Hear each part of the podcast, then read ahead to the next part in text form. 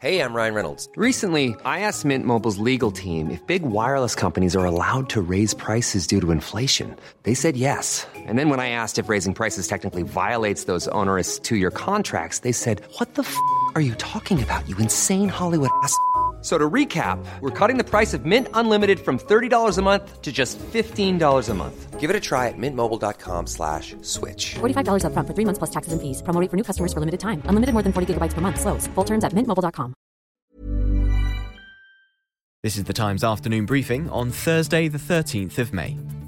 A spokesman for Israel's defense forces says they're finalizing proposals for a ground invasion of Gaza. The country's political leadership will be presented with them later today. UK Foreign Office Minister James Cleverly has told Times Radio the government's doing all it can to calm the tension. The Foreign Secretary has spoken with the uh, Israeli Foreign Secretary and the Palestinian authorities' Prime Minister, so we're able to speak to the uh, leadership of both and we appeal for calm and we take steps to try and de escalate the situation. No one is pretending that it's easy.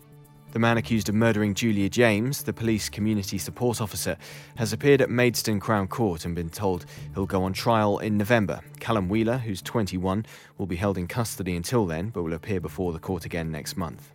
The Northern Ireland Secretary Brandon Lewis has apologised to the families of the victims of the Ballymurphy shootings two days after an inquest ruled those shot were entirely innocent. The government profoundly regrets and is truly sorry for these events and how investigations after these terrible events were handled.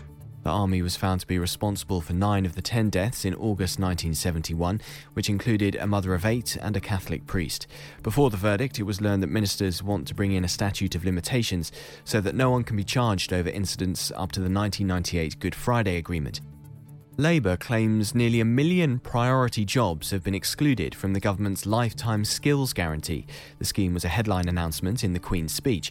Shadow Education Secretary Kate Green has told Times Radio her opposite number, Gavin Williamson, hasn't chosen the job areas that are needed most. The sectors he's prescribed don't match the government's own list of industry sectors where we've got skills shortages and where we're actually having to issue visas to allow people to come in from abroad to do the jobs when, you know, there isn't the opportunity for people who live here to, to train for them. Sentencing guidelines for child sex offenders could be changed so that they're treated based on the offence they intend to commit. It means those caught before they can abuse a minor could face up to 14 years in prison and the largest tunnelling machine used on a UK rail project is to start work on HS2.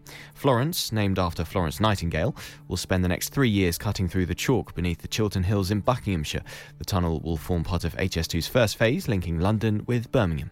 There's more on these stories throughout the day on Times Radio. Meanwhile, get more of our award winning journalism every day. Subscribe to The Times and The Sunday Times and get one month free. Search thetimes.co.uk forward slash Times News Briefing.